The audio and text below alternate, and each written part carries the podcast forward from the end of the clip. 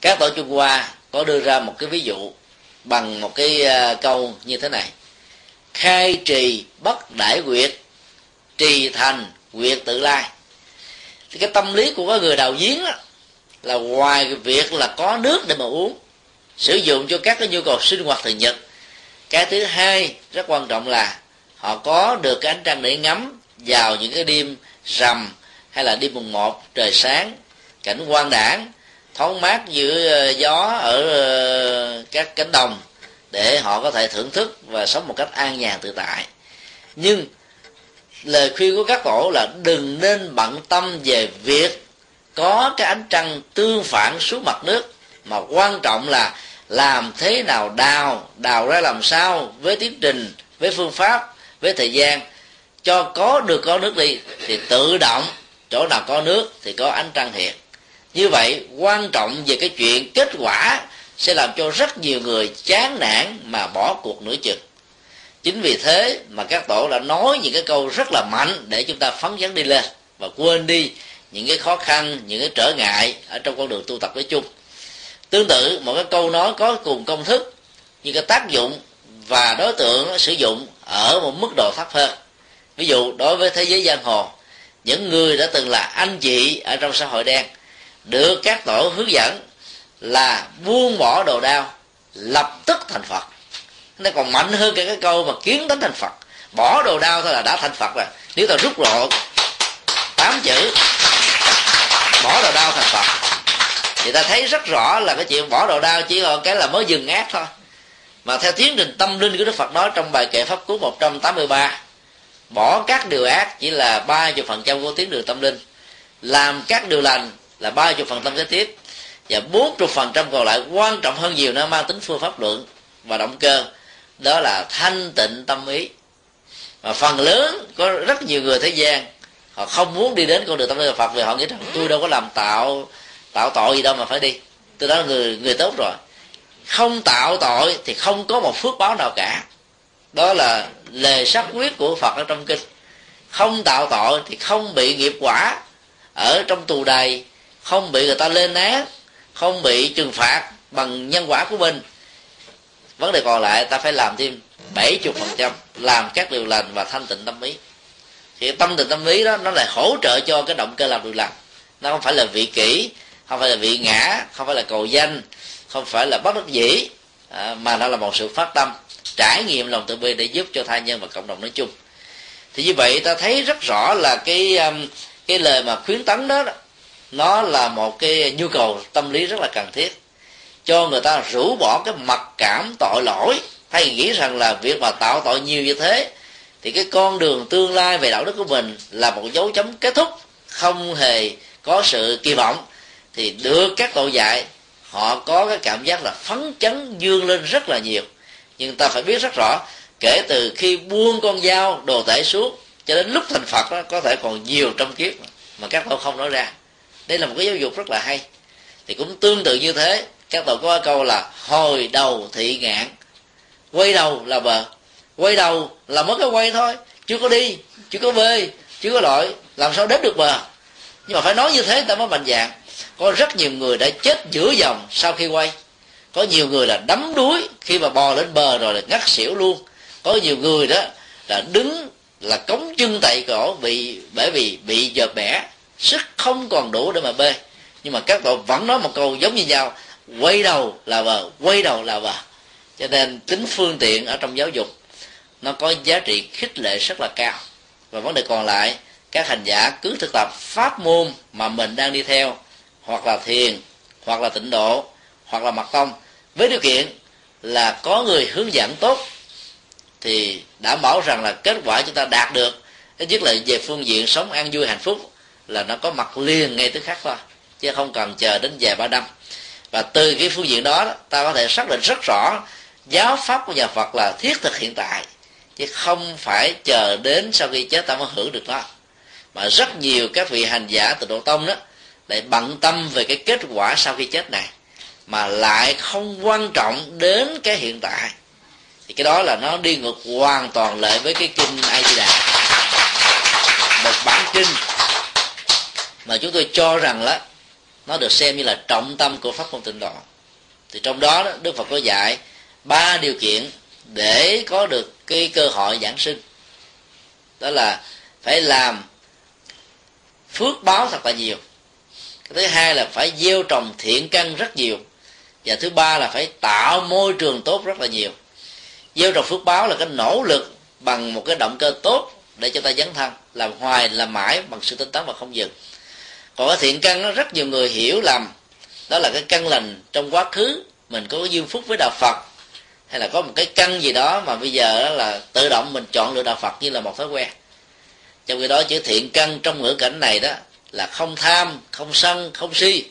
Nếu tu tập, dù theo bất kỳ pháp môn nào mà ta không nhỏ không chuyển hóa được lòng tham, lòng sân, lòng si thì căn là ta chưa có, thì đừng hòng ta đế nghiệp vãng sanh. Đế nghiệp vãng sanh là học thuyết của các tổ dạy mang tính cách khuyến tấn hơn là giá trị sự thật. Và cái thứ ba là tạo môi trường tốt, có nghĩa là ta phục vụ lại cho con em, người thân, người thương, người dân, nước lã và những người hữu duyên nói chung. Nghĩa là ngoài cái việc mà tự tu cho mình, thì các hành giả tịnh độ tông qua cái yếu tố thứ ba này cần phải tu cho xã hội và cộng đồng. Thông qua việc hỗ trợ họ cũng có được điều kiện thuận lợi như là chính mình như vậy ta thấy là rõ ràng các pháp môn cho phật giáo đó đều đặt nặng cái vấn đề tự tu tự lực tự chứng. Và nó chính là tiến trình nhân quả rất là tất yếu và tự nhiên. Nếu ai đó đó tham thích về những cái ờ, lời hứa hẹn à, được sự hỗ trợ abc mà không đặt nặng về sự nỗ lực của bản thân mình thì con đường trở về vẫn còn rất là xa. Vì cái trọng tâm của phật giáo vẫn là nhân quả bỏ nhân quả thì đạo phật không còn là đạo phật nữa. Bỏ tứ diệu đế thì các pháp môn không còn là các pháp môn nữa. Cho nên dù hành trì pháp môn nào đi nữa, chúng tôi cũng rất là mong tất cả chúng ta lấy tứ diệu đế làm trọng tâm. Và trong tứ diệu đế, ta thấy cái chuyến tình chuyển hóa nghiệp bằng sự tự lực của chúng ta, lọc lòng tham sân si, các hành động, các thói quen để trở thành một con người minh triết là điều không thể nào phủ định. À, xin đi câu hỏi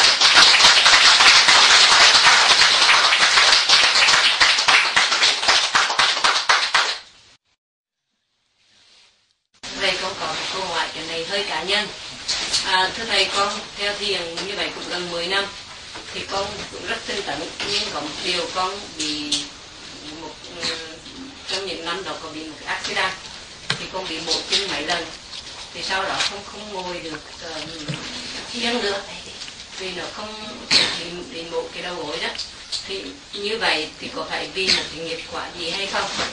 Mà cần phải thay đổi cái, cái cách tu khác là đi tịnh độ hoặc là hay là như thế nào?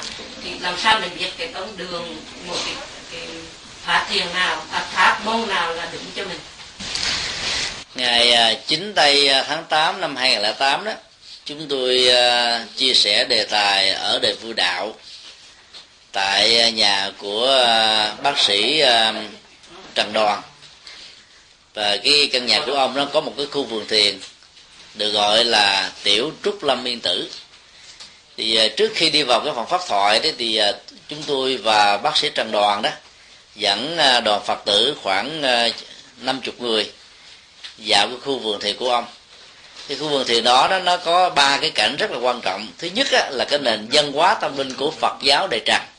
Hay tượng trưng cho phật giáo ờ, trúc lâm yên tử. Bao gồm là tháp rồi ờ, chùa hoa yên rồi ờ, các cái bài thiền kệ của các vị sư đời trần rồi các cái phương thức hành trì nói chung. Được gọi đó là tiểu trúc lâm yên tử. Thì sau đó đó thì mọi người lại được cơ hội là đi tản bộ qua tiểu ờ, phật tích ấn độ, thì gồm có cảnh đẳng sanh, thành đạo chỉ pháp luân và nhóm niết bàn. Sau đó là tiểu tâm linh trung hoa, thì gồm có 18 vị a la hán. Thì sau khi mà tham viếng hết rồi đó, thì tất cả bắt đầu mới ngồi xuống. Vì biết là cái không gian ở chỗ đó đó, nó là những cái khúc gỗ, những khúc gỗ thôi. Nó cao khoảng chừng 4 tấc, có khúc thì hai tấc, có khúc thì ba tấc, và mỗi người thì chọn cho mình một khúc gỗ để mà ngồi thì chúng tôi mới chia sẻ thế này là cái con đường tâm linh à, hành trì thiền của đức phật ngày xưa đó. Thì à, trong các kinh không có bản kinh nào mô tả là tất cả chúng ta buộc phải ngồi chứ không được là thực tập thiền ở trong những cái tư thế khác. Cái chuyện đó là chuyện không có. Dĩ nhiên cái việc mà ta ngồi tĩnh tọa đó vẫn có một cái hiệu quả rất là cao. Vậy lúc đó đó là thân thức của chúng ta nó dừng lại ở cái động tác yên tĩnh của cái sự ngồi còn nếu mà chúng ta duy trì cái sự đi đó, thì thân thức ta phải di chuyển theo. Lúc đó mắt nó tiếp xúc với nhiều cái cảnh tượng, và cái ý thức nó bắt đầu nó phát triển, nó tạo ra những cái mà ta phải à, làm chủ lý đó, nó khó hơn rất là nhiều. Các bản kinh Bali thì cái câu cuối sau cái thời kinh đó Đức Phật thường dạy như thế này này tất cả các đệ tử, mỗi vị hãy tìm lấy một gốc cây để ngồi, đặt niệm trước mặt, hơi thở ra vào, giữ chánh niệm và tỉnh thức. Ờ, à, giữ như thế để khỏi phải hối hận về sau. Thì do đó thì chúng ta thấy là đức phật không có buộc chúng ta phải là đặt nặng vào cái tư thế ngồi.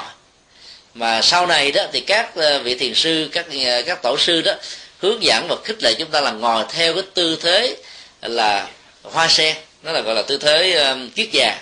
Cái lòng của bàn chân trái đặt ở trên đùi của bàn chân phải lòng bàn chân phải đặt trên đùi của bàn chân trái dĩ như ta thấy rằng cái tư thế này, ngồi này đó, nó chỉ thích hợp với những người có chiều cao bình thường. Nó rất là khó khăn với những người có cái chiều cao quá ngắn như chúng tôi và một số người Việt Nam khác. Thì lúc đó, cái sự mà chẹo chân á, nó sẽ làm cho cảm giác tê đau nhất xuất hiện. Và con người phải xử lý để làm chủ được cái này thì dễ dàng đánh mất cái chánh niệm ở trong việc huấn luyện tâm qua các phương pháp 16 pháp quán niệm hoặc là quán chiếu về tứ niệm xứ là thân, thọ, tâm và pháp. Cho nên ta đừng nên quá bận tâm về cái việc ngồi mà cho rằng nó là cái phương tiện duy nhất của của thiền định nói chung. Mở rộng thêm một chút xíu nữa thì ta thấy là tượng của các vị bồ tát đó, hầu như là không có bồ tát nào ngồi trong tư thế kiết già hoa sen á.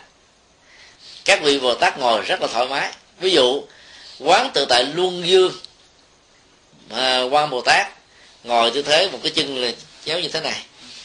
Đó rồi cái tay để như thế này và bắt ấn. Rất là thoải mái thôi.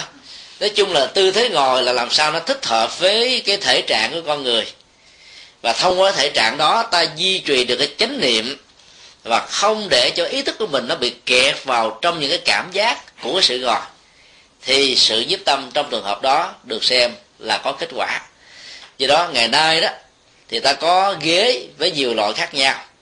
Để cho mình ngồi được lâu đó thì cái việc mà thẳng lưng tức là các cái đốt xương ở ờ, cái vùng mông rồi quy cái cột xương sống và cái cổ đó, nó phải được thiết lập theo một cái cơ cấu thuận của nó. Tức là nhìn từ bên ngoài thì thân thể của chúng ta nó có một cái ờ, cái cái góc vuông là giữa cái thân với lại hai cái chân nó tạo thành là 90 độ thì nhờ như vậy cũng giống như các cái ờ, viên gạch được cắt và chất chứa tạo thành một bức tường thẳng tắp nhiều chừng nào, thì độ bền, độ cứng và sự chịu lực của nó là nhiều chừng đó. Trong thời gian vừa qua thì chúng tôi có cơ hội đi ờ, tham khảo về cái cái cách mà xây dựng ờ, nhà cửa của của Hoa Kỳ. Nhân cái việc mà chúng tôi thuyết giảng tại chùa Phước Huệ ở Tacoma, thì cái chùa đó đang được xây dựng bảy chục phần trăm thì vào bên trong đó thì mình mới thấy rất rõ là cái, cái nhà chùa thì làm hai tầng mà làm bằng gỗ thôi. Mà cái cái cột của gỗ đó, nó nhỏ bằng một phần mười so với những cột xi măng ở Việt Nam.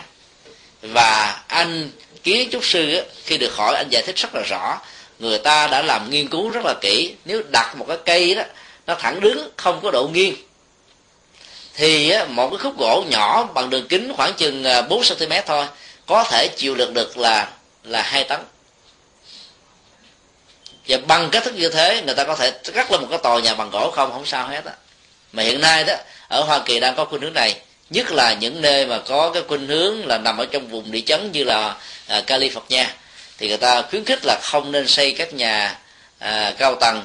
Mà nếu có xây đó thì xây bằng gỗ thôi để cái um, à, ảnh hưởng về về về thiên tai nó không có cao khi nó xuất hiện đối với con người thì như vậy là cái thân thể con người cũng như thế. Nếu mình đặt cái lưng nó được thẳng đó thì cái độ dài độ bền của việc ngồi nó được được lâu hơn được đảm bảo hơn.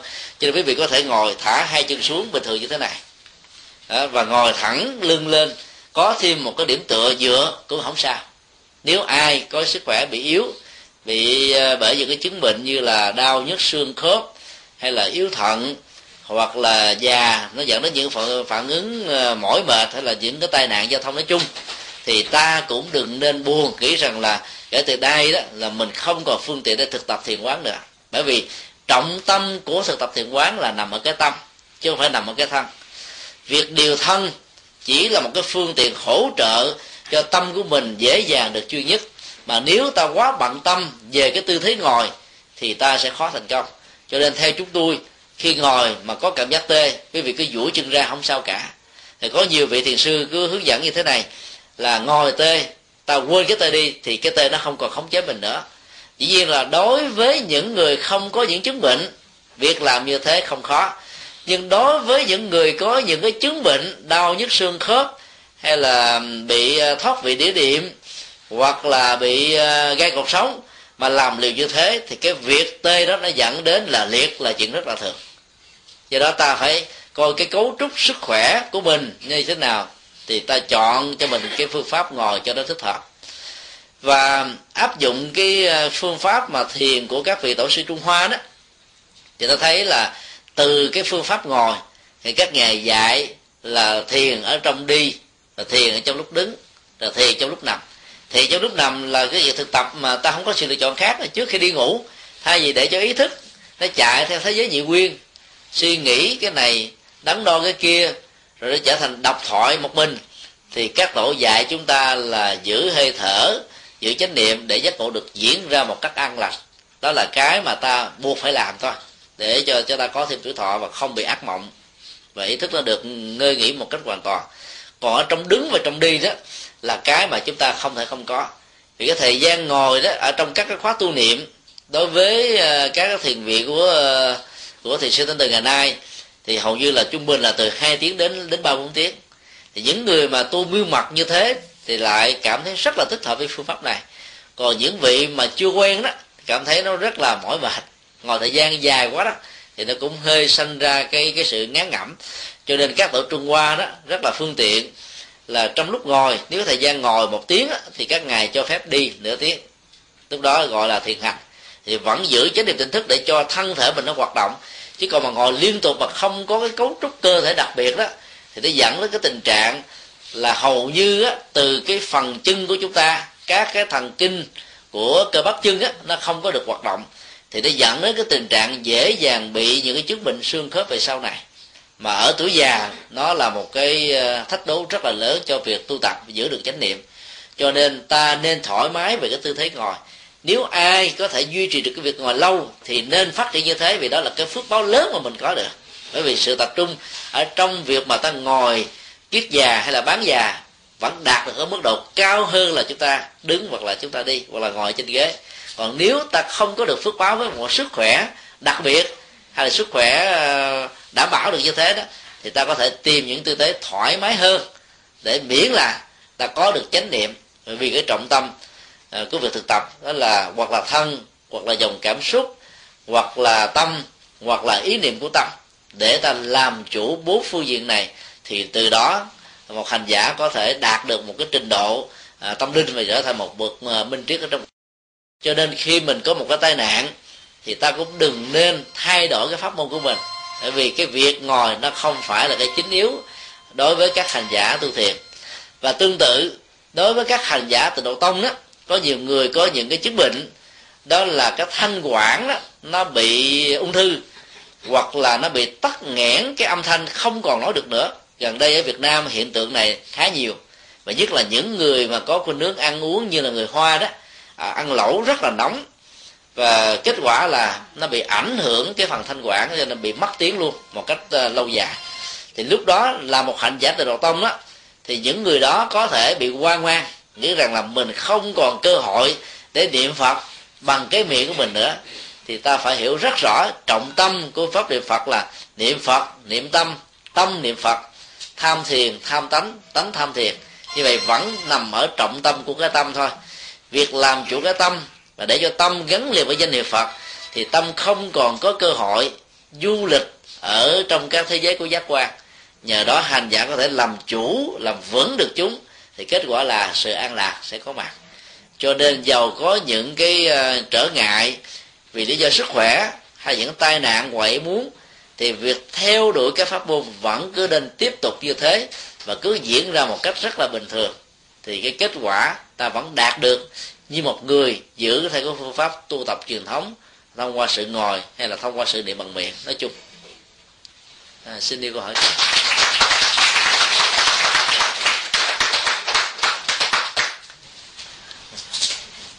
Thưa thầy con có một câu hỏi. Là con đang lo lắng về một người mẹ già 87 tuổi.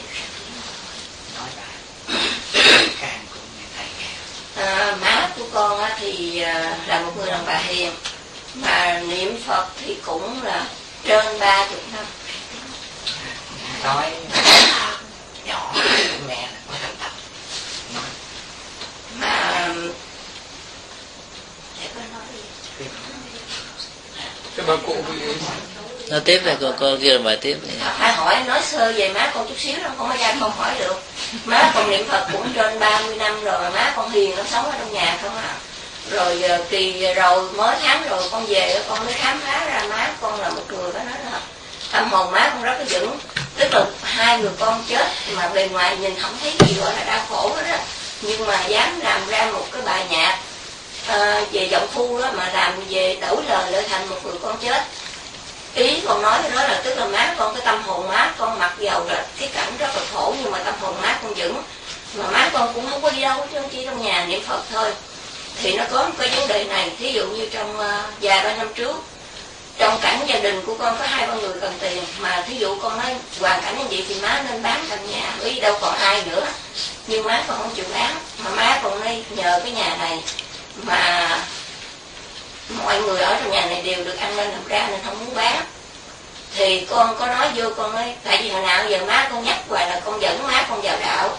Cho nên má con tin tưởng con và con có ý kiến là má, con sợ má con nếu đeo đuổi căn nhà thì sợ lương hồng vô cái nhà giống như những cái lương mà ta chết rồi ta đầu thai lại ở trong nhà vậy đó, con sợ. Rồi để con nói. bán căn nhà thì nó mà má con đó má. Má phát tôi. Hỏi bà. Này xuất một lời hỏi để ta nhớ. Không phải tại vì má con niệm phật á má tại má con hiền lắm. Thì má con niệm phật cũng trên ba chục năm rồi. Má con chưa chưa chưa đặt cái này không nhưng mà trở về cái vấn đề con ý này tại má con thấy uh, hào quang má thấy hào quang đi vòng vòng khóe mắt lâu rồi mà má không giấu không có nói tại má cũng đọc trong cái cuốn uh, gì sấm pháp với tâm pháp của bộ đề bộ đề đạt ma đó. Dạng mình có mình không có nói ra. Nhưng bây giờ má con cảm thấy như già rồi cần phải nói cho con cháu mình nó rút kinh nghiệm. Tại con cũng hay hỏi tại thấy má con 87 tuổi mà không có bệnh hoạn gì đó rất là khỏe. Thì má cũng mới nói trong đó má cũng có mới khai ra cái đó mà tặng cho tụi con học kinh nghiệm. Đó. Thì như vậy con muốn hỏi nó có liên quan tới câu hỏi là cái chuyện mà má con tu vậy phải có kết quả tốt không? Hay là cái chuyện mà thấy hào quang đó là một chuyện thường, rồi vấn đề mà còn ôm ấp muốn căn nhà giữ lại, thì như vậy nó có ảnh hưởng đến cái lòng còn tham của hay không? Bởi vì má con nói khi nào má con chết rồi thì anh muốn làm gì làm, nhưng mà bây giờ má con không muốn bán. Đó là một cái đề tài đó con thắc mắc. Một cái đề tài thứ hai nữa là bây giờ coi ra thì má con niệm phật phải nói siêu lắm má con niệm phật xuyên đến nỗi má con lấy nguyên cuốn sổ trình bày cho con coi đó, là ghi đó. Một sâu chuỗi gạch một gạch mặc một nguyên sâu chuỗi 108 hộp gạch một gạch mà cuốn sổ má con cày nhóc hết chưa rồi, nhưng mà bây giờ coi ra má con niệm nam mô bổn sư thích ca mâu ni phật. Cái con mới nói, má à phật thích ca có thuyết rõ ràng là muốn về tây phương tịnh độ, má phải nam mô a di đà phật mà rồi cái má con nói phật nào cũng được. Thì con mới nếu niệm phật thích ca đâu có dắt đâu mà phật thích ca nói như vậy. Bây giờ má mở tivi má đã mở đài, dặn đài số 9 thì nó ra đài số 9 má dặn đài số 7 nó ra đài số 7 vậy thì bây giờ má niệm phật thích ca được, nhưng mà má không niệm a di đà, má mới được giảng sanh. Vậy thì mà má con rốt cuộc má, con cũng nghe con má con mà nói hay lắm. Má con học lớp ba thôi mà má con đọc sách rất là kỹ một đọc có bốn cuốn thôi ví dụ bồ đề đạt ma hoặc là lục tổ quỳnh năng mà đọc cuốn nào đọc sâu vào trong đó. Học lớp ba thì thầy thầy thầy thầy thầy thầy hiểu hết các câu hỏi rồi. Dạ vậy thì con Thì- má con như vậy. Niệm phật gì thì có để để để, để thầy trình bày. Thì ờ, thầy, thầy hiểu hết ờ, câu hỏi thì nó gồm có ba ba vấn đề chính. Vấn đề thứ nhất á, thì ờ, vấn đề ờ, hào quang ở trên mắt đó. Thì cái ánh sáng mà mình thấy đó là đó là cái nên nên nên vui hay là nên xem đó là một hiện bình thường. Thì trước khi trả lời câu hỏi này thì à, chúng tôi à, xin à, kể lại một cái câu chuyện nó diễn ra cách đây năm số hôm ở trên Philadelphia đó.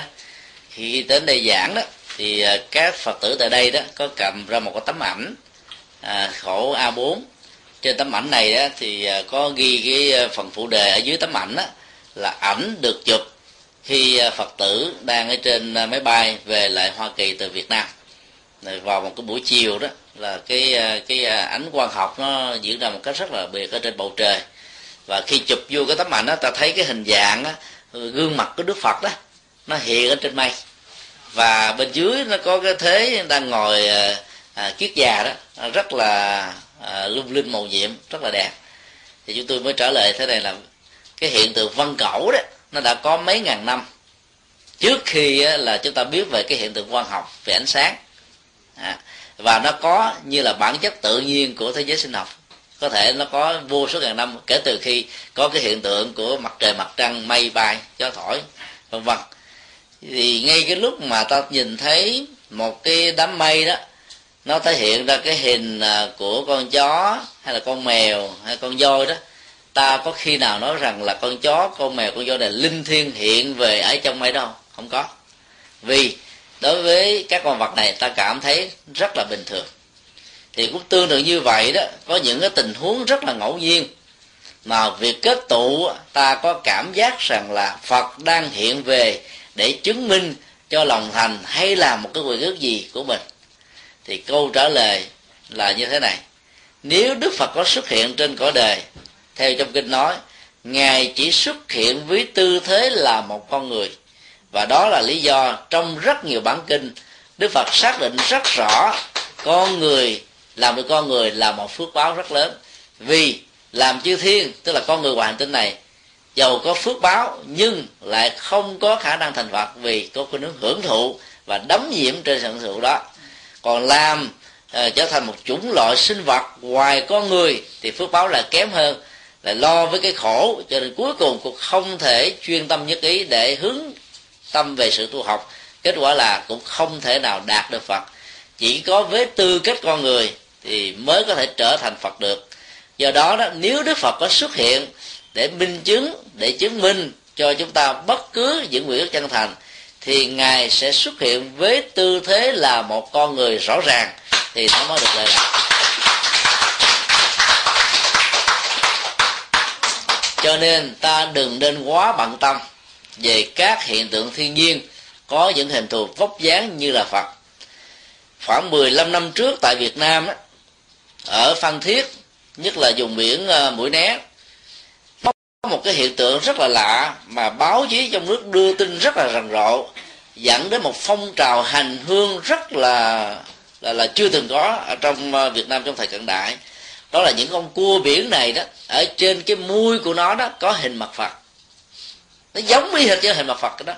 Cho nên rất nhiều người Phật tử có niềm tin mê tín. Đến đó lễ bái con cua và nói là con cua là Phật. Và báo chí ở tại Việt Nam đã phanh phui những cái vụ này. Để ừ, cho thấy rằng là nó là một cái hiện tượng thiên nhiên thôi. Bởi vì trong thế giới của biển cả đó, có rất nhiều loài vật mà nếu ta nhìn thấy lần đầu tiên, ta sẽ nghĩ rằng ta đang thấy trong giấc mơ thôi chứ không thấy bằng thế giới hiện thực. Những con vật đó nó rất là dĩ hợm nó lạ kỳ vô cùng. Thì hiện tượng thiên nhiên nó có những cái sự ngẫu hợp như thế. Do đó ta không nên dựa vào đó để cho rằng phật hiện về phật chứng minh phật có mặt ờ, phật chứng giáo, tất cả những điều đó chỉ là một sự ngẫu hợp về quan học mà thôi. Trở lại vấn đề là khi mà mình thực tập niệm phật mà ở trên vùng mắt mình có cảm giác là thấy ánh sáng. Cái đó nó chỉ là một cái hiện tượng về à, y học ở trên cơ thể thôi.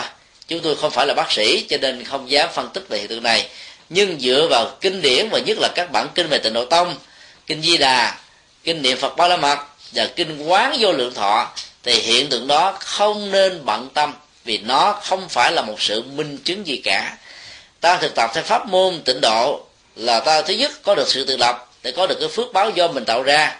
Thứ hai đó là tu được chức tâm bất loạn. À, và thứ ba đó là nếu không được chức tâm bất loạn thì ta thực tập với sự quán chiếu mà kinh nói nhìn thấy các hiện tượng gió thoảng mây bay suối chảy thông reo chim hót líu lo đều là các phương tiện chuyển sức pháp âm vi diệu bao gồm 37 phẩm trợ đạo. Ngắn gọi lại là bát chánh đạo gọn nữa là giới định và tuệ. Như vậy toàn bộ cái tiến trình tu tập là nằm ở trong sự quán tưởng và thực à, thực chứng để ta biến những cái à, ước mơ nó trở thành cái sự an lạc thật sự. Cho nên các hiện tượng quan học ở trên cơ thể dù là ở một một chi phần nào cũng là điều mà ta không nên quan tâm. Vì quan tâm như thế ta đánh mất chánh niệm trên pháp môn mà mình hành trì. Vấn đề thứ hai rất là lý thú là người mẹ của cô 87 tuổi, không niệm danh hiệu Đức Phật A Di Đà mà lại niệm danh hiệu Đức Bổn Sư. Vì bà đã hiểu được cái sự viên dung giữa các Đức Phật và giữa các pháp môn. Ta thấy rất rõ là cái nguồn gốc của pháp môn niệm Phật đó, nó được xuất phát từ phương pháp lục niệm mà Đức Phật đã giảng dạy trong kinh điển Bali.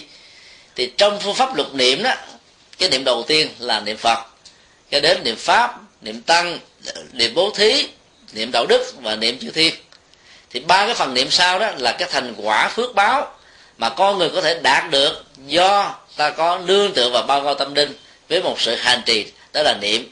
Và niệm đây kia là chánh niệm. Và khi mà niệm phật theo truyền thống của nam tông đó, thì ta phải thấy rằng là ta nghĩ tưởng đến mỗi một đức phật như vậy, đều có 10 danh hiệu. Mỗi một danh hiệu là một đức tướng mỗi một nước tướng là một con đường hành trì. Và kết quả là, thực tập theo, ta có được cái kết quả trở thành phật mấy chục phần trăm ở hiện tại. Và dần già nối kết với một sự tương tục không gián đoạn, ta trở thành phật ở trong tương lai. Thì như vậy, việc niệm phật là không nhất thiết phải là niệm đức phật a di đà vì trong phương pháp của kinh tạng bali, rất rõ, bất cứ phật nào cũng có 10 đức hiệu giống như là nhau cho nên bà cụ mặc dù là 87 tuổi, nhưng bà đã có được một cái kiến thức là viên thông về pháp môn. Và do đó cũng không nên bận tâm, thuyết phục bà phải từ bỏ niệm danh hiệu đức bổn sư, thay thế vào là niệm danh hiệu đức phật a di đà luôn tiện đây, chúng ta thử ờ, tham khảo một cái câu chuyện mà có lẽ là ở hải ngoại nhiều phật tử đã biết. Đó là câu chuyện những hạt đậu biết nhảy quý vị có nghe câu chuyện đó chưa? Thì câu chuyện đó kể về một bà lão thực tập theo cái pháp môn mật tông. Và bà được hướng dẫn á, cái câu Amari Papi Hum á thì đọc thành là án mà đi bắt Mi Khuya tại chữ Hum á Hum là hôm á Amadi bắt Mi Hôm hôm là buổi sáng. Phiên âm mà? Thay vì ác Madi bắt Mi Hồng thì cái người hướng dẫn này là muốn cho bà trở về cái cái cái cách phát âm gần với tiếng Sanskrit nhất. Đó là hum Amadi Hum. Mà cái người dạy có lẽ là đọc theo cái dòng quảng nam hay là quảng ngỡ gì đó trở thành là Umri hum. Hôm cái bà nghe và nhớ lộ Umri khuya. Hôm tức là khuya. Và tụng trì như thế là suốt ba chục năm trời. Và cái màu nhiệm dĩ nhiên đây là cái yếu tố ờ, huyền thoại để nó tạo thêm cái sự đặc đặc, đặc biệt ở trong việc mà thực tập về ờ, về mặt tâm mà thôi chứ nó không phải là có có thật. Thì là cái câu chuyện mô tả cái màu nhiệm đến độ đó lúc đầu mỗi một lần bà niệm Amity Bắc Mi khuya đó thì bà cầm một hạt đậu bỏ qua một cái cái mới và cứ như vậy đầy một cái vỗ đậu thì bà biết là bà là niệm được bao nhiêu cái cái câu thần chú rồi cũng giống như bà cụ của cô là lấy một cái ờ, cái cái cái phương tiện của cây viết vẽ ra một cái hình hoa sen có nhiều cánh mỗi một cánh vậy đó đặc trưng cho là một lần 108 hay là à, nhiều lần có 108 là tùy theo cái cách mặc ước và cái cách điếm của mình để mà thiết lập cái sự chánh tâm và sự tập trung cao độ về chánh niệm mà thôi. Thì khi bà làm như thế như vậy là suốt cả ba chục năm đến độ những năm sau này đó khi bà niệm lên bà không cần phải dùng tay để mà đẩy các hạt đậu từ một cái ờ, cái thúng bên đây qua cái thúng trống bên kia. Các hạt đậu tự động biết nhảy nó nhảy từ bên đây qua bên kia nhảy điều nhảy điều như thế. Một hôm nọ đó có một vị ờ, lão tăng đến thì thấy có một cái căn nhà ngoài đồng quan ghé vào để xin nước. Bà lão là một phật tử thường thành cho nên thỉnh vị ờ, lão tăng vào xem là phật giáng lâm giáng lâm. Thì sau khi mà cúng dường à, à, trai phạn xong đó thì à, lão tăng à, chuẩn bị ra đi. Trước khi ra đi đó, thì lão tăng hỏi là hàng ngày đó, bà hành trì cái gì? Thì bà kể rằng là suốt ba chục năm qua đó, tôi chỉ à, đọc cái câu là um đi bắt bi khuya đó. Trước khi đến cái căn nhà này thì lão tăng thấy là cái căn nhà nó phát quang. Cái văn hậu quang nó tỏ chiếu như là một cái hiện tượng có người chứng đắc ở trong đây. Khi tới mà nghe bà nói, lão tăng lắc đầu. Tôi tiếc nuối cho bà quá suốt ba năm qua, bà làm cái công việc là công giả tràng xây các biển đồng bà lão nghe như thế là chấn động tâm thức. Nghĩ rằng là ba chục năm qua là mình không làm đúng được pháp môn, cho nên bà khổ đau một cách cùng tận. Lão tăng chia tay bà ra đi. Thì khi mà đi được khoảng chừng à, gần một cây số, ông quay lại nhìn về hướng căn nhà, không thấy hào quang nữa, không thấy một hiện tượng lạ đặc biệt nào nữa hết. Và ông rất may mắn là có được một phần của ta tam thông. Thấy biết bà lão đang rơi vào cái tình trạng là khủng hoảng tâm lý về pháp môn đau khổ một cách trầm trọng tiếc nuối vô cùng về cái việc mà mình đã đọc sai câu thần chú. À, ông lão tăng có cảm giác rằng mình đã làm sai rồi cho nên ông quay trở lại gặp bà lão và cười một cách rất là vui vẻ nói với bà rằng là hồi nãy đó, tôi chỉ nói chê mà thôi chỉ ba chục năm qua bà đã làm đúng cái câu thần chú án mình đi bác mi khuya rồi. Thì lão tăng đi ông quay lại phía căn nhà và thấy là hào quang bắt đầu rực chiếu. Cái câu chuyện đó là một câu chuyện um, ngụ ngôn thôi nó không phải là câu chuyện có thật. mặc dù người ta nói là câu chuyện có thật, nhưng mấu chốt đó ở chỗ là cái câu thần chú hay cái danh hiệu phật chỉ là một phương tiện thôi. Nếu ta niệm là nam mô a di đà phật hay là nam mô bổn sư thích ca mâu ni phật và quý vị có thể đặt ra bất cứ một tên danh hiệu phật nào mà quý vị có thể muốn. Ví dụ, nam mô an lạc ở ờ, hoa kỳ phật. Quý vị cũng có thể giúp tâm được. Miễn là một cái phương tiện mà cái việc thiết lập niềm tin ở trên cái danh hiệu đó được đảm bảo. Và do đó rằng dần già đó, ta không còn ý thức chạy nhảy chỗ này chỗ nọ như là con khỉ truyền cành, như là con ngựa qua đồng quan. Do đó việc niệm nam mô a di đà phật hay là nam mô bổn sư thích ca mâu ni phật thì cũng có giá trị tương tự giống như nhau. Lúc đó ta có được kết quả là chánh niệm và tỉnh thức. Mà theo định nghĩa về phật học trong tất cả các bản kinh từ Bali cho đến Đại thừa thì người có được chánh niệm tỉnh thức là có được giá trị kết quả ngay ở hiện tại ở mức độ là khá cao. Cho nên đó, khi mà có được cái trình độ như thế thì đây chính là tịnh độ đây chính là an vui và đây á, chính là lạc quốc. Cho nên lúc đó hành giả sẽ có thể không còn có nhu cầu sanh về tây phương sau khi mình nhắm mắt lìa đời nữa. Bởi vì cái mục đích là để vẫy tay chào với nỗi khổ niềm đau mà mình đang hiện có ở cõi ta bà. Và khi mình đạt được cái an lạc hiện tại thì cái kia đó nó không còn là một nhu cầu nữa. Cũng như rất là nhiều người đó, ta từ bỏ một cái nước trung hoa chẳng hạn để đi sang định cư ở tại hoa kỳ hay là từ bỏ nước ấn độ để có mặt ở tại hoa kỳ. Rồi có những người á ta làm giàu ở tại trung quốc và tại ấn độ. Mà khi họ làm giàu rồi á, dân cư tại đây rất là đông. Họ thuê các gia nhân để phụ giúp các công việc trong gia đình. Nó còn nhiều và thuận lợi hơn là các triệu phú và tỷ phú ở tại hoa kỳ này phải không ạ? À? cho nên những người mà ta có thể tự làm giàu ở ngay nước của họ thì không không còn có nhu cầu đi Hoa kỳ để định cư nữa. Họ đã giàu họ có các phương tiện đầy đủ, thì hoa kỳ chỉ là một sự tham khảo. Khi họ cần đi, họ đi bằng du lịch, họ đi bằng công việc làm ăn, họ đi bằng giao tế, họ đi bằng một cái yêu cầu nào đó, sau đó họ trở về lại vì đây xứ sở của họ mà thôi. Thì cũng tương tự như thế là khi mà ở cõi ta bà, việc thực tập mà có kết quả rồi đó, thì ta không cần và không còn có nhu cầu đi tới chỗ nào nữa. Bởi vì ở đó cũng chính là cái cái nơi mà họ sẽ hướng về. Do đó đó, ta đừng quá bận tâm là không niệm danh hiệu đức phật ấy là thì sau khi chết á, là ta không được vãng sinh. Cái vấn đề chính nếu mà kinh đặt ra đó là nhất tâm bất loạn. Thì lúc đó nếu hành giả có nguyện vọng phát nguyện sanh về mà nếu có đủ được ba điều kiện là thiện ít nhiều căn lành nhiều nhân duyên tốt nhiều thì cái đó sẽ đủ tiêu chuẩn để đi. Còn nếu không đủ ba cái điều đó thì đến đó cũng đang ngồi chờ để duyệt hồ sơ thôi chứ tôi tạm gọi cái từ vui như thế. Và nếu không đủ điều kiện, cuối cùng cũng bị trả về. Mặc dầu học thuyết đế nghiệp vãng sanh, xác định rằng là lòng từ bi của đức phật có thể giúp cho chúng ta, nhưng chuyện đó là chuyện khích lệ mà thôi. Giữa một vị phật và một vị tổ giảng dạy về pháp môn tịnh độ, thì ta thấy là lời của đức phật là dựa trên nhân quả còn lời của tổ là dựa trên khuyến tấn. Cho nên giáo dục khuyến tấn mang tính chất khích lệ còn giáo dục nhân quả mang tính chất thiện thực cho nên ta theo đức phật vẫn ăn chắc mặt bền hơn là chúng ta quá đặt nặng theo cái khuyến tấn của các tổ.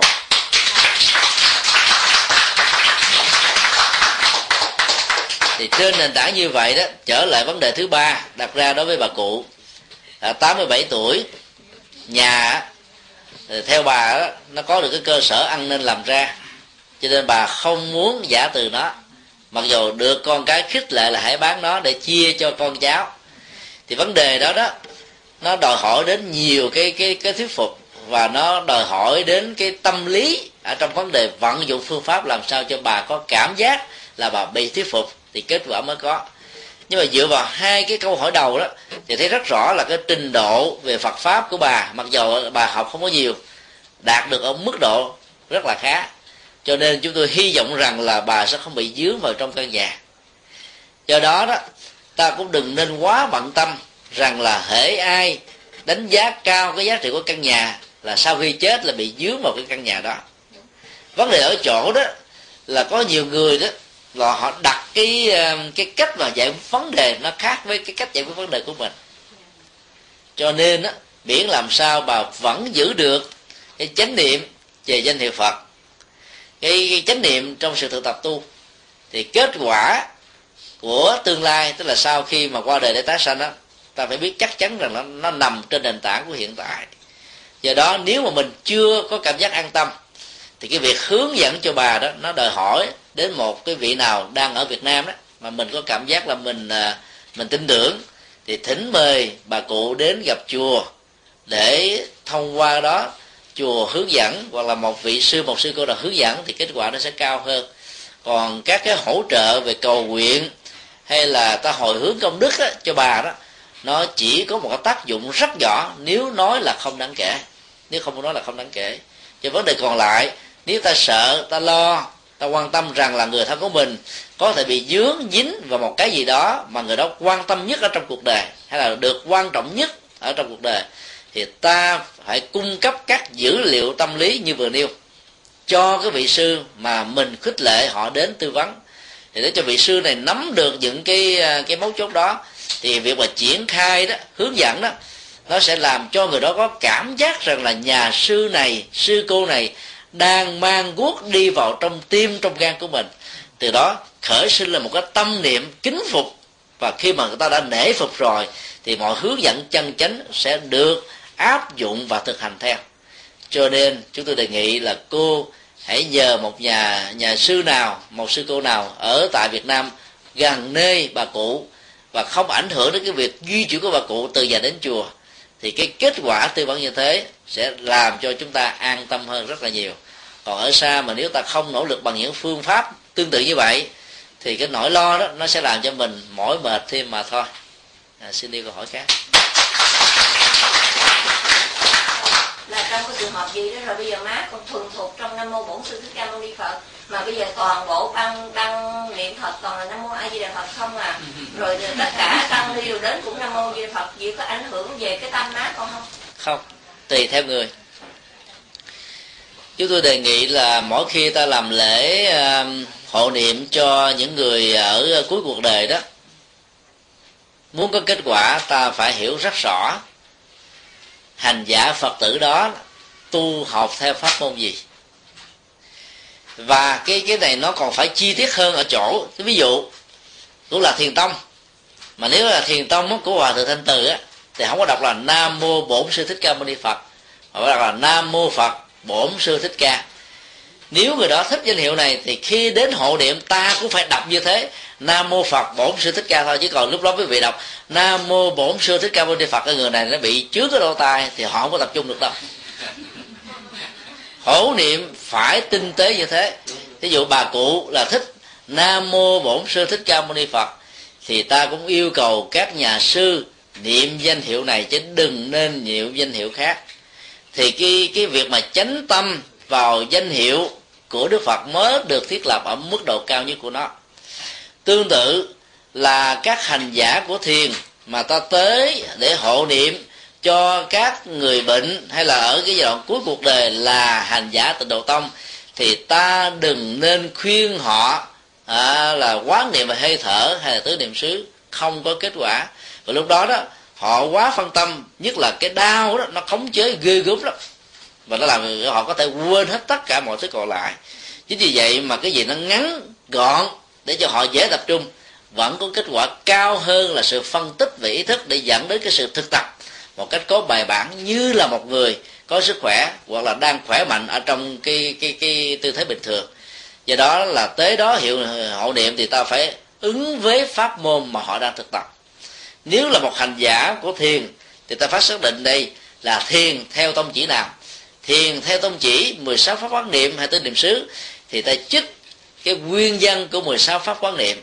Bỏ cái phần đầu, bỏ phần cuối về cái dẫn nhập về cái tác dụng mà chỉ hướng dẫn cái phần kia thôi. Đọc lên một cách rõ ràng cho người đó nhớ mà thực tập theo. Hoặc nếu họ là hành giả của thiền uh, tứ niệm xứ thì ta cũng làm một cách tương tự. Còn nếu là hành giả của thiền uh, tri vọng không theo thì ta cũng phải nhắc cái trọng tâm của phương pháp đó. Thì cái kết quả mới đạt được ở mức độ khá cao. Do đó việc hộ niệm nếu không ăn khớp vào căn tánh và pháp môn hành trì thì chúng tôi rất là e rằng là đôi lúc người nhiều người bệnh sẽ có cảm giác là phát khởi sự không hài lòng. Một cái dạng vi tế của của lòng sân cho nên đó, ta phải đến và trước khi đến đó, ta phải nhờ cho tư gia những người thân đó báo cho ta biết là người đó thuộc pháp môn nào. Người chưa từng là phật tử chưa chắc người ta đã thích niệm phật đâu mà nếu có nhiều người nghe danh niệm phật nghĩ rằng là mình sẽ bắt đầu tiếp cận với thế giới của cái chết thì nỗi sợ hãi và khủng bố trỗi lên trong tâm thức của họ còn nhiều hơn là không có nhà sư có mặt hiện ngủ ngay lúc đó. Cho nên ta phải nắm rõ cái cái cái cái biến động tâm lý này để ta đến. Thì những con người như thế ta không cần phải tụng kinh ta cũng không cần phải niệm phật ta cũng không cần phải là à, dẫn cái thuyết pháp mà tới với tư cách là một cái người thăm viếng thôi hỏi, giải bài, để cho người đó nói ra những cái chuyện mà họ đang sợ cái gì. Ta theo cái cái cái cái hướng tâm lý đó, để ta hướng dẫn cho họ được định tĩnh ở cuối cái cuộc đời. Thì lúc đó, miễn là họ rũ bỏ, không chấp trước thân thể này là tôi tôi là thân thể này, không chấp trước dòng cảm xúc, rồi tâm tư, ý niệm quá nhận thức phân biệt là tôi, và tôi không bị kẹt vào cái đó, thì họ sẽ dễ dàng ra đi rồi ta hướng dẫn cho họ rũ bỏ uh, các cái tôi sở hữu bao gồm là tình thương tình thân gia tài sự nghiệp uất hận hay là cái uh, bất cứ một cái cái gì khác có thể làm trở ngại cho tiến trình của sự tái sanh. Thì cái đó nó, nó sẽ có kết quả. Nói tóm lại là việc hộ niệm phải hết sức là ứng cơ. Không thể áp dụng một cách chung chung cho tất cả các tình huống mà việc họ họ trì hàng ngày là khác với cái sự thọ trì của mình. Cho nên làm đúng được như thế thì kết quả mới đạt được ở mức độ đảm bảo và khá cao. À, xin đi câu hỏi khác.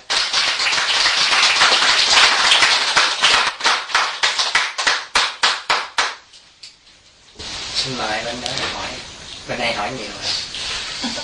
Mời hai câu anh uh, minh hạnh nãy giờ anh chưa hỏi gì hỏi đi. Dạ có gì anh hỏi anh kêu người ta hỏi không mà rồi người ta hỏi anh kêu đừng cái hỏi gì, gì anh mà tôi hỏi.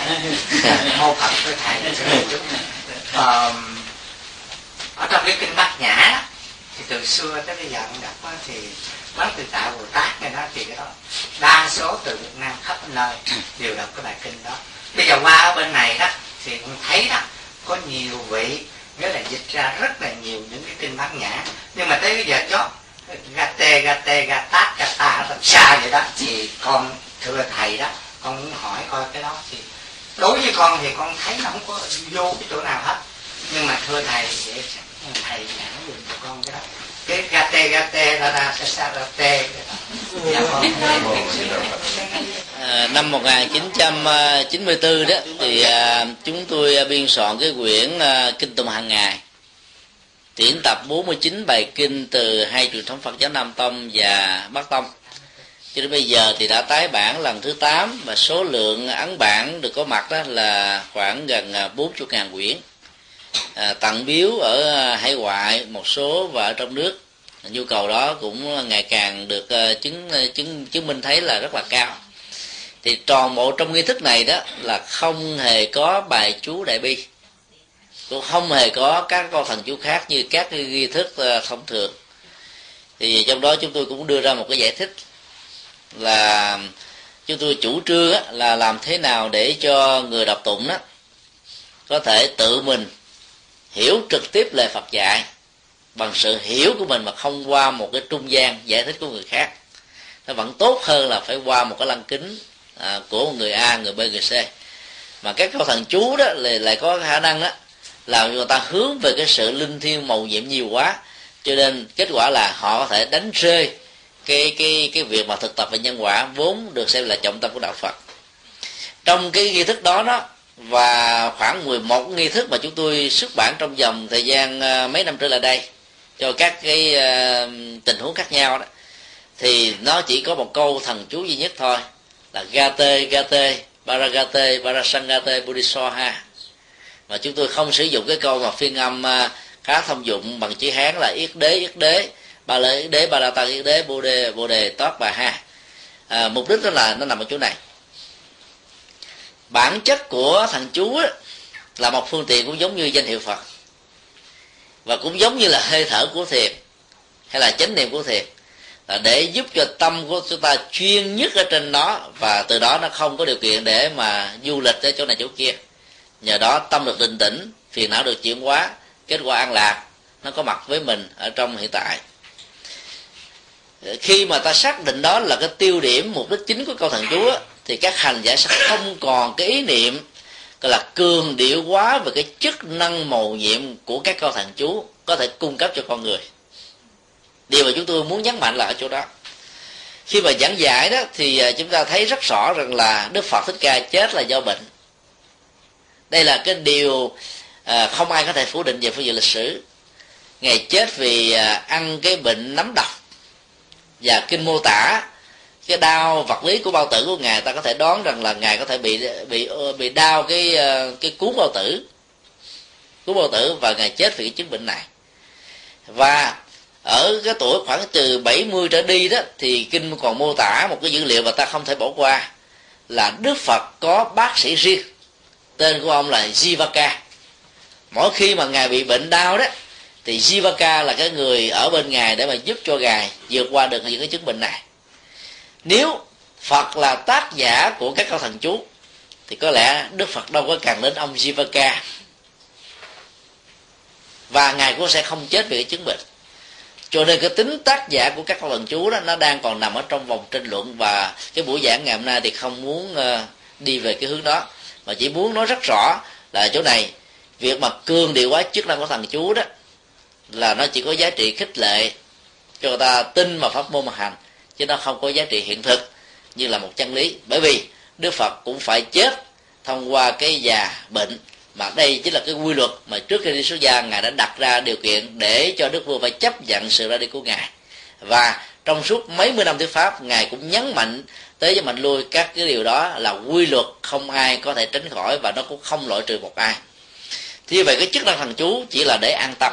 Giống như á, là cái cây cột à, cho con trâu nó khỏi đi ăn ruộng đồng của con người.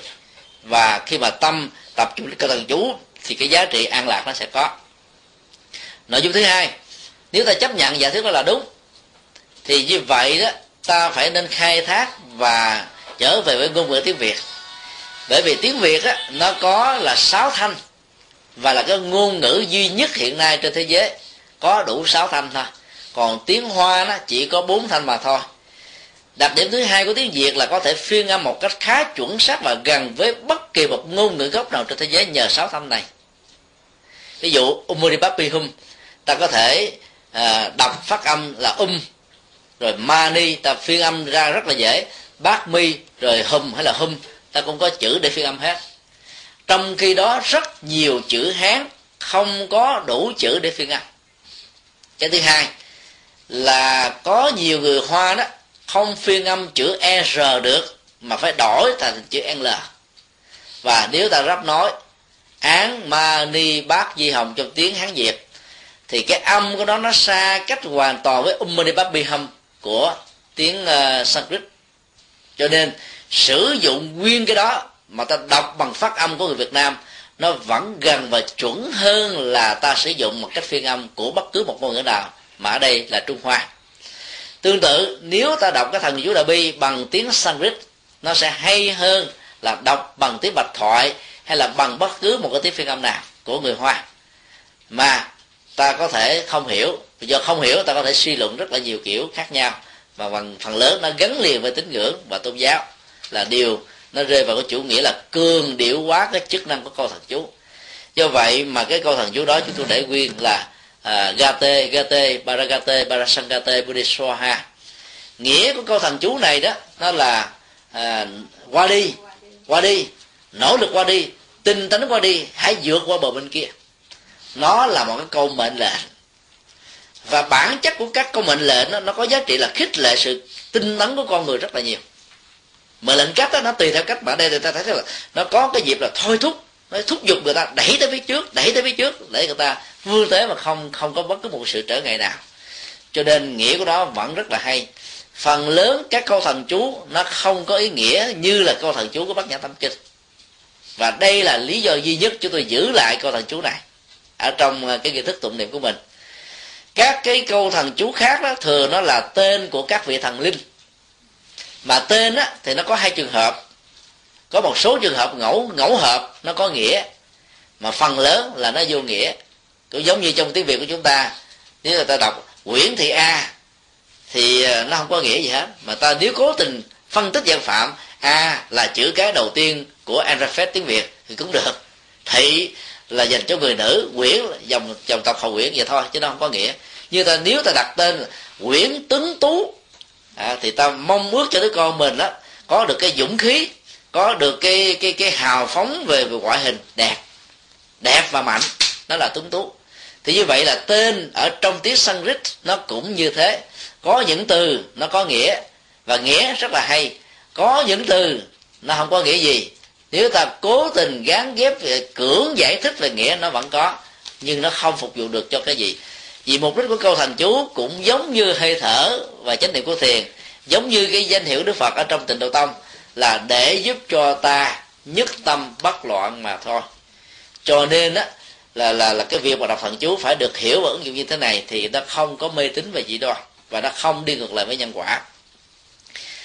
Đối với uh, các cái câu ờ, uh, thần chú đó thì đại bi và thập chú đó nó được người ta chọn đọc tụng ở Việt Nam rất là nhiều. Trong ờ, uh, 6 năm uh, ấn tống và phát hành uh, sách đó, tại Việt Nam chúng tôi đã ra được tất cả là 11 nghi thức. Chỉ cái nghi thức về uh, thập chú và đại bi đó mặc dầu mới ra năm quá theo cái đề nghị của một số người lúc đầu thì chúng tôi không có cái dụng ý này. Nhưng mà khi mà ra cho đến bây giờ quý vị biết là một trăm mấy chục ngàn biển đã được ấn bản rồi. Và cái nhu cầu nói bản liên tục cứ một tháng là hết và người ta cứ yêu cầu tiếp tục thôi còn những bài kinh về dạy về nhân quả dạy về hành trì này nọ, nó phát hành được hai, ba ngàn bản hết à. Còn cái nào mà lý giải về sự mô nhiệm là người ta thích vô cùng. Cái có có đó được hay không đó là chuyện khác. Nhưng mà tính năng được đề cao thì làm cho người ta có khuynh hướng là hướng về nó rất là nhiều. Cho nên, sử dụng thần chú như là một phương tiện, vẫn là một cái phương tiện từ đó là tốt. Nhưng đừng dừng lại phương tiện đó, thì nó không bị kẹt ở cái phần à, nhân thừa còn à, đối với các cái thằng chú đó thì ta phải thấy rất rõ là là là là không có thằng chú nào nó lại có cái giá trị chê chữ như là thằng chú à, yết đế yết đế ba la yết đế ba la ta yết đế bồ đề tát hòa ha ở trong bát nhã tâm kinh. Ta trở về quy cái ngữ cảnh của bài kinh bát nhã này. Quá từ tại bồ tát hành thăm bát nhã đó là cái phương pháp thực tập. Thực tập về cái tuệ giác bát nhã. Và cái kết quả đạt được đó là độ nhất thiết khổ ách là vượt qua những nỗi khổ niềm đau về vật lý về tâm lý về những cái bế tắc nói chung ở trong xã hội. Và cái đoạn cuối được đức phật sử dụng như là một nghệ thuật dây chữ. Câu thần chú này à, là cái cái tuệ giác bát nhã này như là câu thần chú tuệ minh như là thần thần cứu à, tối thượng như thần cứu quan quan quan quan quan minh vân vân. Và do đó là hải trì và do đó bồ tát đã nói câu thần chú này ra. Ta thấy là cái tuệ giác đã được đánh đồng với câu thần chú thay vì sử dụng câu thần chú, thì hãy sử dụng cái tự giác này. Vì tự giác này bằng với thần chú rồi. Nó là một sự thay thế rất là có nghệ thuật ở trong cái nền dân học bát nhã. Và do vậy, cái yếu tố thay thế này đó là một cái phương pháp rất là hay. Thay vì để cho ta đọc tụng thần chú là tên các vị thần linh, thì bài bát nhã tâm kinh thay đó bằng một triết lý. Nó bằng tới cách là tiến tới tiến tới, nỗ lực tiến tới để vượt qua bờ bên kia. Mà bờ bên kia đó là gì? Sự giải thoát. Mà kết quả sự giải thoát á nó phải được khởi đi bằng tuệ giác, quán chiếu, hành thâm bát nhã ba la mật. Cho nên, đây là những lý do mà chúng tôi giữ lại cái bài bài bài thằng chú, cái câu thằng chú ngắn gọn mà có ý nghĩa này. Vì nó cũng là cái dụng ý chê chữ của đức phật, rất là có chiều sâu. Ở trong à, tất cả các cái bài kinh à, có dấu ấn của mật tông nói chung.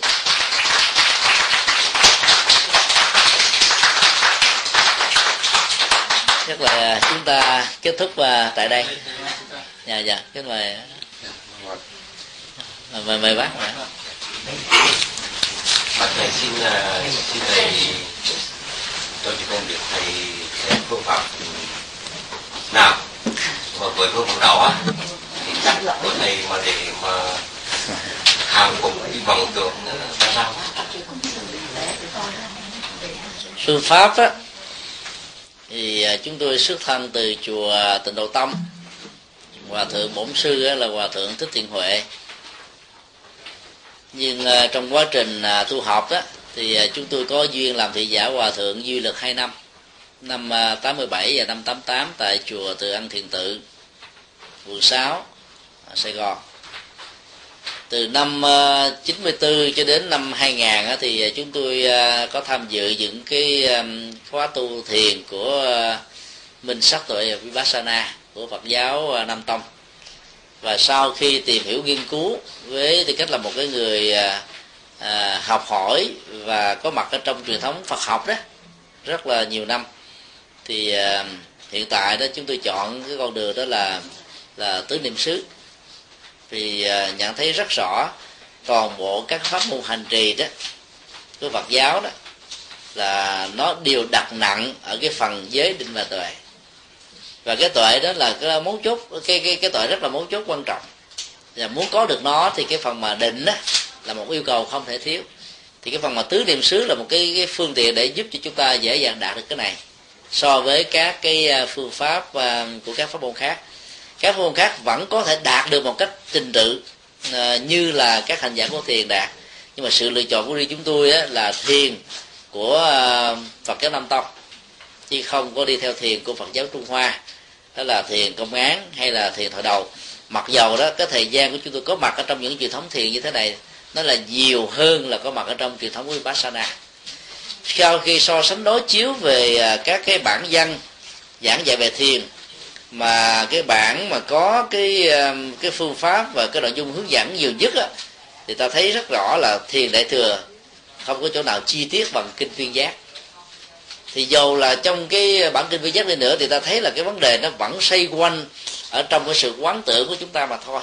Cho nên tứ niệm xứ vẫn được xem là một cái bản văn nền tảng nhất căn bản nhất dễ thực tập nhất và cái hướng dẫn đó nó cũng có trình tự nhất và nếu ta đi theo cái phương pháp mà mà à, tứ niệm xứ đó thì cái giá trị đạt được ở cái à, bước một là về quán thân đó thì chúng ta phải nhớ một cái chữ quan trọng.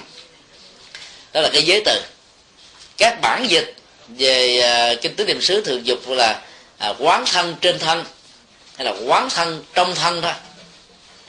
Trong tiếng Bali đó thì cái giới từ trong trên hay là như là đó, là một chữ. Tùy theo ngữ cảnh mà chúng ta dịch.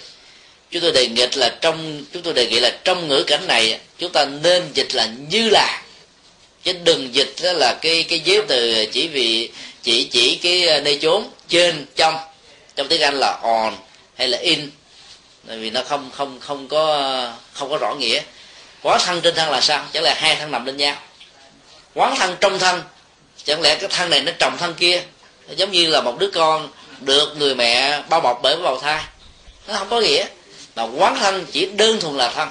Thì ta thấy là cái tiến trình của sự tu tập đó nó rõ ràng để ta không bị dướng vào cái chủ nghĩa tôn sùng thân thể này như là thượng đế và các thần linh. Để ta rơi vào cái chủ nghĩa hưởng thụ. Do đó là cái quán thân như là thân. Để ta thấy rất rõ cái thân này đó nó gồm có 30 số yếu tố được gọi là 36 thể trượt và về nguyên lý đó, thì nó gồm có ờ, bốn bốn yếu tố đó là chất rắn chất rỗng chất nhiệt chất vận động. Và cái sự vận hành của nó là theo, theo quy luật của vô thường. Cho nên ta không nên xem nó là cái của mình. Như vậy là thực tập về quán thân như là thân đó thì ta sẽ đạt được cái kết quả cao nhất là trình độ vô ngã về phương diện nhận thức luận về phương diện tâm lý học. Về về nhận thức luận thì mình không còn có những cái cái cái chấp về ngã si ngã kiến ngã mạng ngã ái còn về phương diện tâm lý học á, thì cái người mà quán thân chỉ đơn thuần là thân á sẽ không còn chấp trước à, à, là mình là quan trọng. Đưa cái tôi của mình làm cái trục xây làm hệ quy chiếu ở trong các mối quan hệ xã hội. Và do đó giờ họ dễ thành công đắc chân tâm trong các cái ờ, mối quan hệ giao tế hơn. Đó là cái cái kết quả thực tế mà ta có thể đạt được từ cái phần quán thân chỉ đơn thuần là thân. Còn ờ, thọ đó thì nó thuộc về dòng cảm xúc. Thì dòng cảm xúc nó là một cái thực phẩm của ờ, của tâm thôi nó là một cái phương diện về mặt đổi của tâm. Mà phần lớn là con người nó chạy trên mặt nổi này cũng giống như là sống nó có mặt ở trên nước. Nước mới là bản chất. Còn sống chỉ là hiện tượng. Mà con người là có khuynh hướng là chạy theo và sống theo hiện tượng rất là nhiều. Nhất là trong cái phương tiện truyền thông ở hải ngoại. Là gần như là cái tính hiện tượng á, mà nó là lên và xuống như là hình xin á làm cho con người là thấp điên bác đảo vô cùng cho nên dòng cảm xúc đó đó khi đó thì hạnh phúc thì khổ đau, khi thì thuận, khi thì nghịch. Đối với các cái các cái sự kiện, các cái thông tin mà ta nắm bắt được bằng kiến dân giác tri, thuận với cái gu tâm lý, cái gu văn hóa, cái gu phong tục tập quán, cái gu cá tánh của mình á, thì mình có khuynh hướng là chấp trước nó và biến nó trở thành là mình trong cái cơ chế liên minh còn ngược lại những cái mà nó không thuộc về cái gu nó không thuộc về cái ờ, cái cái cái cái cái, cái tiêu chí của mình đó thì con người có khuynh hướng là loại trừ. Và như vậy nó trở thành là phản ứng của lòng sân. Cho nên trong dòng cảm xúc hai cái phản ứng thuận dần nghịch chấp nhận và loại trừ. Một bên đó dẫn đến lòng tham một bên dẫn đến lòng sân. Do đó quán cái dòng cảm xúc chỉ đơn thuần là cảm xúc để để lúc đó đó cái ý niệm chấp trước về cảm xúc thuận và nghịch nó không có mặt nữa thì hành giả sẽ đạt được cái trình độ là giải phóng được ngã si ngã kiến ngã mạng ngã ái trong thông qua cái việc mà tu tập của cảm xúc. Còn đối với quán thân đó chỉ đơn thuần à, quán tâm chỉ đơn thuần là tâm. Thì ta thấy rất rõ là cái chủ nghĩa nhị nguyên á, là bước đi ban đầu của đạo đức. Và nó là cái nền tảng rất quan trọng của luật pháp. Nó tạo ra cái sự ổn ổn định xã hội ở mức độ tương đối và có thể chấp nhận được bỏ cái chủ nghĩa nhị nguyên á thì toàn bộ cuộc đời này sẽ hỗn loạn. Thiện phải ra thiện ác là ác. Thiện thì có sự uh, uh, tán dương rồi còn ác á, là phải có những sự trừng phạt. Và toàn bộ những cái giáo lý căn bản của đức phật là dựa trên cái chủ nghĩa nhị nguyên này. Mặc dầu đó về sau này các tổ trung hoa phát triển những học thuyết về bất nhị à, trên nền tảng học thuyết bất nhị của ngài long thọ thì ta biết rằng đó là một cái sự phá chấp khi mà con người đã đạt được cái trình độ thiện ở trong cái cơ chế nhị nguyên đối lại với cái ác. Còn chưa có được cái trình độ thiện vượt lên trên cái ờ, của nhị nguyên ác mà đi bỏ cái thiện đó thì ta sẽ rơi vào cái sự chấp không. Và chấp không như thế là cực kỳ nguy hiểm. Và đó là một sự biện hộ rất là tai hại và biến mình trở thành nạn nhân của tư duy gọi là à, bất nhị. À, đó là một cái điều mà mình cũng cần phải ờ, suy nghĩ thật là nhiều cho nên cái tiến trình của cái sự tu tập và nhị nguyên à, nó sẽ giúp cho mình á, dễ dàng quán chiếu được rất rõ cái khuynh hướng của tâm. Tâm á, thì nó có những khuynh hướng đó là của nhị nguyên. Tâm thiện tâm ác tâm tốt tâm xấu tâm tham à, tâm buông xả tâm sân tâm từ bi tâm si tâm tự giác và cái tâm vọng tâm chơn và nhiều cái cặp tâm khác nữa. Thì cái tiến trình tu tập quán tâm chỉ đơn thuần là tâm đó nó là giúp cho chúng ta đạt được cái trình độ là vượt lên cái dị nguyên ở mức độ à, là có có dụng ý. Là bởi vì á, khi mà mình làm chủ được dòng cảm xúc rồi đó thì gần như là ta trở thành một người thiện rồi. Ta không bị lao theo những cái cái khuynh hướng cám dỗ của cuộc đời. Và ở mức độ mà quán tâm á ta nâng cái trình độ tu tập cao hơn một mức độ là phải buông cái phương tiện đạt được cái thiện đó thì ta mới đạt được cái thiện ở mức độ cao cao hơn. Do đó đó thì à, cái phương pháp thiền của một số vị thiền sư dạy chúng ta là à, biết vọng không theo thì ta biết rằng đây là một cái phương diện ứng dụng của cái phương pháp quán tâm thôi. Đây là tâm vọng. Nó nói đến lập lệ với cái tâm chân và có nhiều thiền sư khác đó lại ứng dụng một cái tâm chân giữ cái chân tâm thường trú thể tính tịnh minh. Vốn là nó không có thay đổi và nó là cái à, cái cái cái chân thường chân lạc chân ngã chân tịnh tùy theo các khái, khái niệm của chúng ta dùng. Như vậy cái cấu trúc của cái tâm này đó nó lại là cái nền tảng mà toàn bộ sự tu học và chứng đắc của chúng ta nó đặt để trên đó. Cho nên thực tập cái quán tâm chính đơn thuần là tâm để chúng ta vượt lên trên cái thế giới nhị nguyên đối đãi sau khi ta đã đạt được cái thiện ở trong cái nhị nguyên này rồi. Còn quán pháp đó thì nó gồm có ba đối tượng. Thứ nhất là mọi sự hiện tượng. Cái thứ hai đó là là là các cái à, hiện tượng tâm lý. Và cái thứ ba đó là các ý niệm của tâm. Thì giờ hành giả tùy theo trường hợp mà quán tưởng nhưng mà cái khuynh hướng phân tích của tứ niệm xứ nó thuộc về ý niệm của tâm là nhiều.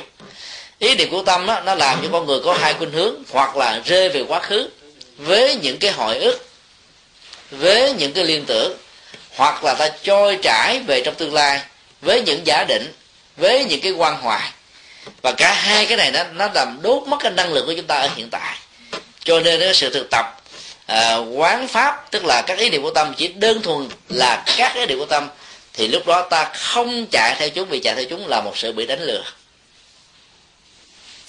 Cho nên cái chữ không theo đó của thiền sư thanh từ là ứng dụng từ cái quán quán pháp này. Và nếu ta áp dụng trong cái câu hỏi ờ, một vị phật tử thực tập mà có cái cảm giác là ánh sáng nó xuất hiện trên con mắt của mình, nếu người nào rơi vào những cái trường hợp quan hỷ và dừng lại cho đó, thì nói theo ngôn ngữ của kinh thủ lăng nghiêm là bị dướng và pháp và đó là một cái bế tắc. Kinh thủ lăng nghiêm còn chia cái pháp mà con người bị dướng nó ra thành ngũ uẩn, sắc, thọ, tưởng, hành, thức. Thì bây giờ ta thấy là cái người mà mà quá đặt nặng về cái cái cái quan trọng của thân, ví dụ thân tướng hảo, đẹp đẽ, thế này thế kia, thì tu một thời gian thì họ có cảm giác là được đức phật so đầu, được đức phật ấn ký vân vân. Thì cái này nó là những cái chứng bệnh về về thân đó là ma bệnh về về thân. Và có những cái chúng ta tưởng đó, thì nó thuộc về chứng bệnh về tưởng. Như vậy là các cái chứng bệnh mà nó có thể phát sinh ra liên hệ đến ngũ quẩn á, đều là cái mà chúng ta không nên theo. Dù là những cái hình ảnh đẹp nhất đối lập với những hình ảnh xấu nhất cũng là cái mà việc theo đuổi nó sẽ làm cho chúng ta đắt mất chánh niệm ở trong giờ phút hiện tại. Trong khi bản bản chất và bản thân của cái việc mà thực tập về tứ niệm xứ là để giúp cho mình có mặt ở hiện tại một cách là an lạc nhất với cái nguồn năng lượng à, đạo đức và tự giác lớn nhất. Do đó đó việc thực tập về quán à, à, ý niệm của tâm chỉ đơn thuần là ý niệm để chúng ta không theo. Thì cái kết quả là việc thực tập của thân thọ tâm pháp làm cho chúng ta trở nên một con người rất là nhẹ nhàng thư thái thoải mái và bình an thì trong cái thời gian mà từ năm à, 94 á cho đến bây giờ thì chúng tôi là đi theo cái phương pháp này mặc dù ở tại chùa mỗi ngày vẫn đọc tụng kinh điển và những cái kinh điển do chúng tôi biên tập à, hoặc là phiên dịch hoặc là tổng hợp thì nó gồm có nhiều bài kinh để giúp cho hành giả đó đỡ có cảm giác nhà. các thực phẩm dù là cao lương mỹ vị ngon cỡ nào đi nữa nếu ăn từ ngày thứ bảy trở đi là có cảm giác nhàm rồi ngán rồi. Thì trong con đường tâm linh cũng như thế. Nếu ta đọc tụng thọ thì một bài kinh á, hoài thường xuyên nó sẽ dẫn đến tình trạng là chai cái tâm của mình. Và mình có cảm giác rằng mình đã hiểu cho nên chưa đọc hết câu mình đã nghĩ cái này mình hiểu rồi. Và cái năng lực và cái thói quen quán chiếu vào nội dung của nó nó bị cắt đứt. Do đó là cái nghi thức mà kinh tụng hàng ngày của chúng tôi bốn chín bài kinh đó đó là cách để cho mỗi ngày mình đọc nửa bài hay là một bài hay là hai bài tùy theo số trang. Trung bình cái thời lượng cần thiết đó là 45 phút. Thì đọc khoảng hai chục trang là vừa. Và cứ như thế đó, đáo lại một cái nghi thức như vậy là cả mất cả một tháng trời. Như vậy là sau một tháng mình mới ăn lại một cái thực phẩm đó, thì cái cảm giác ngon nó vẫn còn tiếp tục. Và do đó là ta biết được rất là nhiều cái hương vị tâm linh, hơn là chỉ đơn thuần tự biết một cái gì đó. Vì trong y học, nếu không có một cái loại thuốc trị bá bệnh, thì ta cũng hiểu một cách tương tự, không có pháp môn nào trị bá chứng về phiền não cả. Mỗi một bài kinh trị một cái phiền não, và thậm chí có nhiều bài kinh ta phải sử dụng đồng loạt cùng một lúc để giải phẫu một cái cái chứng bệnh tâm lý của mình. Và đây là lý do Đức Phật đã văn du suốt 49 năm để thuyết giảng. Chứ nếu như một con thần chú mà có thể giải quyết vấn đề, có lẽ Đức Phật không phải nhập công để giảng cả trên 300 ngàn bài kinh khác nhau. Nếu chỉ có những bài kinh thiền là giải quyết vấn đề, thì Đức Phật cũng không cần phải nói những bài kinh khác nếu chỉ có kinh về về về tịnh độ tông là giải quyết vấn đề, thì có lẽ là Đức Phật chỉ cần nói ba kinh tịnh độ là đủ. Mà trên thực tế, Đức Phật nói trên 300 ngàn bài kinh khác nhau. Thì ta phải hiểu rất rõ là cái giá trị trị liệu của nó đó, nó cần phải được sử dụng cũng giống như nhiều là thuốc hỗ trợ thì cái chứng bệnh được mau lành và kết quả sức khỏe sẽ đạt được ở mức độ đảm bảo nhất và cao nhất của nó. Thì đó là cái cách mà chúng tôi đi, mà chúng tôi tạm gọi đó là là về phương diện học thuật, là kinh lương bộ tức là lấy lời Phật làm chuẩn, không quan trọng về a tỳ đạt ma. Tức là những cái à, cái cái bản phân tích một cái có hệ thống về cái tiến trình của tâm, về phương diện tâm lý học, để giúp cho ta có thể hiểu rõ và ứng dụng nó một cách có kết quả. Nhưng đối với các hành giả phổ thông đó, cái việc mà thực tập theo a tỳ đạt ma, được gọi là vô tỷ pháp hay là vô thượng pháp, vân vân là chưa cần thiết, và nhất là các hành giả về thiền.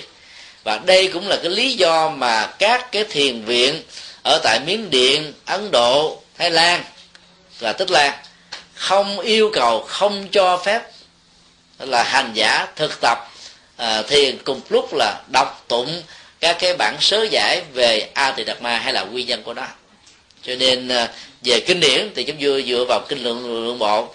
Còn về thực tập á, thì chúng vừa dựa vào tứ niệm xứ.